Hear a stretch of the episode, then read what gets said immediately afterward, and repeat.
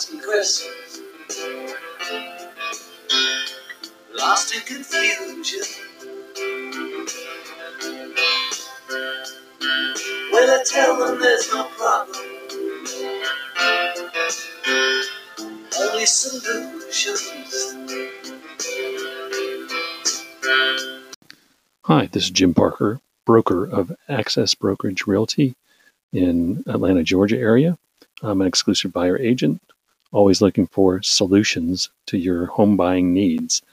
Now, I'm interested in finding solutions to other problems as well, whether it be federal, state, or local budgets, budgetary problems, local issues, state issues, federal issues, politics, real estate, business, social media, etc. So let's find some solutions to our problems because God only knows we have plenty of problems. I'll be right back to hear some of your solutions. Hi, this is Jim Parker, Access Brokerage Realty uh, from Atlanta, Georgia. Uh, talking about, I went to the showcase today. It was uh, usually FMLS showcase, but it's a showcase of realtors. And one of the topics that came up is about the California laws of privacy.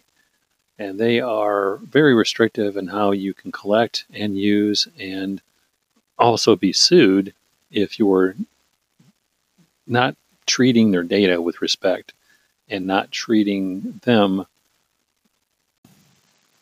The uh, California Consumer Privacy Act of 2018 basically says that beginning January 1st of 2020, uh, the bill would grant a consumer the right to request a business to disclose the categories and specific pieces of personal information that it collects about that consumer, the categories of sources from which that information is collected, the business purposes for collecting or selling the information, and the categories of third parties with which the information is shared. The bill would also require business to make disclosures about the information and purposes for which it is used. Uh, there was a speaker at the showcase today that actually mentioned that even sharing uh, of equal value of that information, maybe giving it to a competitor, and they could get exchange uh, referrals or anything that is a pursue, perceived to be uh, equal value for that exchange of information exposes you and that other person to penalties and fines under the act, that California Act, no matter where uh, it is enforced. Like, uh, for instance, if somebody is moving to Georgia from California and they are still a citizen of California, then that law would apply and you might be subject to fines and penalties. So just beware and just take care of protecting clients and consumer data should you collect it via email, website, text, etc.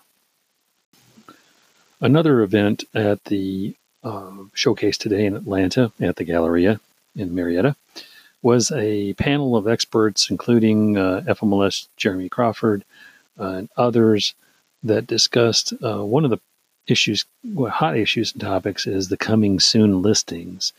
And many agents before were listing, not listing those properties in FMLS, trying to game the system to put coming soon uh, advertisements in properties and uh, drawing interest, drawing offers and contracts before they put them in FMLS, probably to avoid the fees.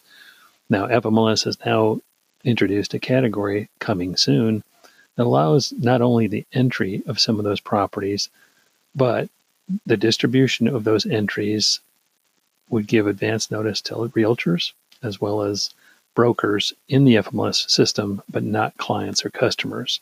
Also, there's usually a a limited period of time where it is on the coming soon status before it becomes active. And I believe that's 21 days. So within 21 days, that could become active, but it will be activated at midnight of the 21st day.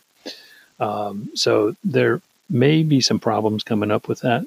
Uh, one of which I think might be uh, if you do provide that information to a customer or client and they do want to see that house and you tell them no you know with respect i'm going not to show that to you. I just want you to do a drive by or we can't really see the property right now. Um, that client or customer may just go ahead and knock on the door i understand from today's showcase that they um, do not want any offers to be submitted on these properties until it becomes active. So you can do uh, drive-bys, you can do uh, just different uh, analyses, CMA analyses for your cu- client or customer. But um, I think the advice would be do not go and knock on the door of these places. Uh, just keep that in your pocket and keep that uh, listing in mind to show your customer or client at the time that you take them out and see properties in the area or whatever may else may fit their needs. But the information that's usually on the coming soon listing is very limited. It is not an exposure of all the details of the features and the disclosure statements, et cetera, et cetera. The coming soon is traditionally the seller needs some time between signing the listing agreement and actually putting it on the market to clean up the house a little bit, maybe paint a couple of rooms, change out some carpeting, do some modifications to the property before they really want it to to see or to shine to potential buyers. So keep that in mind. Hopefully that uh, status will not become out of control. Hopefully, we can control the clients and customers from knocking on doors and and interrupting people in the midst of uh, their repairs, and it can serve everyone well. Yes, uh, just as a reminder, uh, my websites are www.abuyeragent.com or www.accessbrokerage.com. Also, my daily blog and other posts will be found at ABI, that's for Access Brokerage Incorporated, ABI blog dot abuyeragent.com. Anyway, uh, getting on to another story uh, in that I posted in that blog in the daily news section, how senior citizens are impacting the real estate market. NAR did an analysis of senior citizens and their impact, and quite remarkably, there's some senior citizens that are first-time home buyers. So um, the highlights from the report of this: uh, buyers ages 54 to 63 had higher median household incomes and were more likely to be married couples. 12% of buyers ages 54 to 63 are first-time home buyers. 5%, 64 to 72, were first-timers, and 4% 73 and above. That's it. That's remarkable, isn't it? That uh, many of these age ages you'd think that they would have been homeowners before, but that just tells uh, volumes. Also, buyers' age is uh, 54 to 63, purchased because of an interest in being closer to friends and families, which is pretty logical.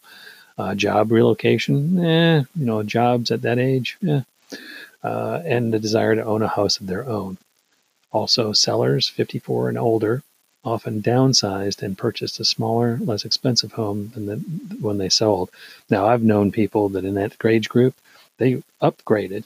They went to higher, bigger, larger houses for some reason, which is odd because you know that uh, you know two stories on knees once you get a certain age that's pretty difficult. But they they chose to get bigger and better, so they did. Uh, also, sellers ages 64 to 72 lived in their homes for 21 years or more. That's an interesting article. So, I like I said, I did post it in the um, daily news section of my blog, and again, that is abiblog.abuyeragent.com.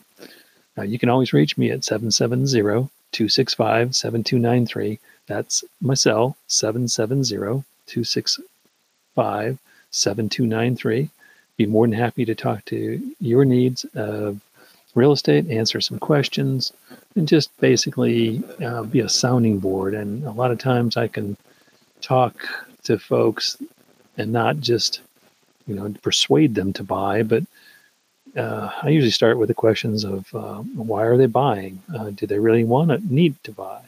Um, what are their real goals? What are what are they planning to do out of this? Um, are they just coming in to be with relatives? Are they coming in for a job? Are they coming into the area perhaps that they've always wanted to be in? And you know, let's find something for them that they can uh, they really love to live there, and they can enjoy for the years they're going to be here. So, with that, um, I'll probably lead into my next and final segment of this podcast. I uh, hope you stay around and listen to it. Thank you very much for listening. Hello, and uh, welcome to Access Brokerage Realty uh, final podcast, inaugural final podcast segment of its inaugural podcast. So, thanks for listening. And uh, my final topic would be uh, one of my latest posts on abiblog.abuyeragent.com is the question Does FHA insure mortgages for nursing homes? And the answer is yes. What I'm asking is this within the scope and purpose of the U.S. federal government to insure mortgages for the construction or operation of nursing homes? How many FHA mortgages have been used to fund nursing homes? And have there been any defaults of those loans to the nursing homes? What other investment avenues are available to finance nursing home construction or operation besides FHA? Which means if they can go another way, then that's not going to be a burden on the taxpayers if they default. And speaking of default, there was a million dollar penalty that was charged against one uh, nursing home that defaulted. Uh, the Federal Mortgage Insurance Program has a few significant defaults, very few significant defaults in its 50 year history, but a number of watchdogs in the government, including HUD's own Inspector General, have routinely warned that the department does not spend enough time monitoring financial viability of nursing home owners and operators of the program. Section 232 of the National Housing Act goes into discuss mortgage insurance for residential care facilities. Uh, Section 232 may be used to finance the purchased, purchase, refinance, new construction, or substantial rehabilitation of a project.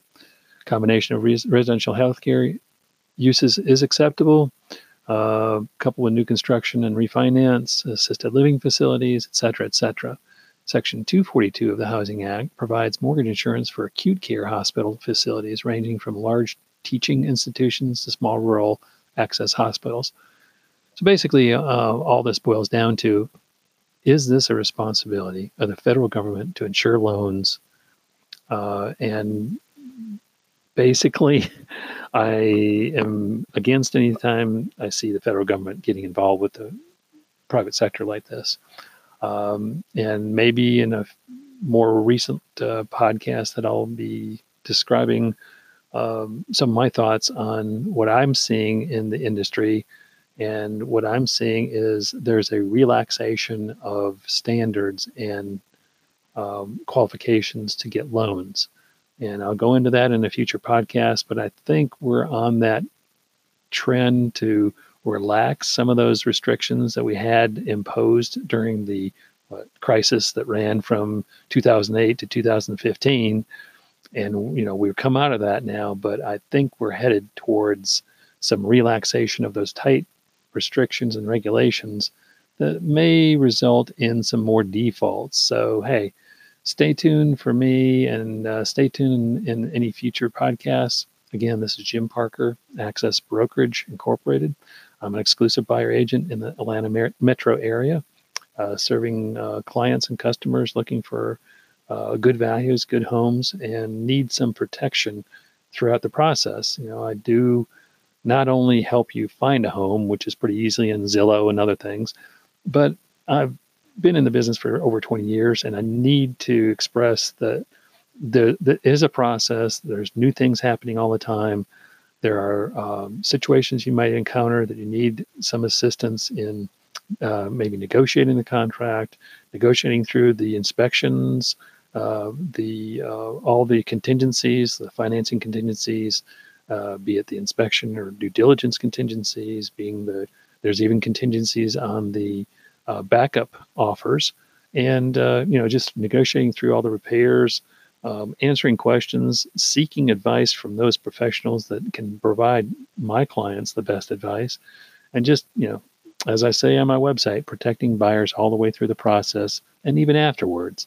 I still be am in contact with a lot of clients after the closings uh, to answer any of their questions, to follow up on, let's say, um, applic- applying for homestead exemptions, uh, answering questions about operations of the major systems in the household, and just trying to help them guide them through home ownership, so they're they're more comfortable each year afterwards to face you know what what they didn't think of ahead of time, but you know you kind of have to be there for them. So thank you for listening. Appreciate your time and God bless. And I'll see you next time.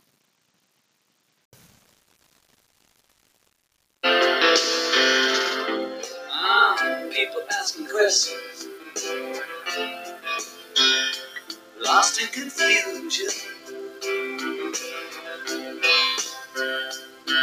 When I tell them there's no problem,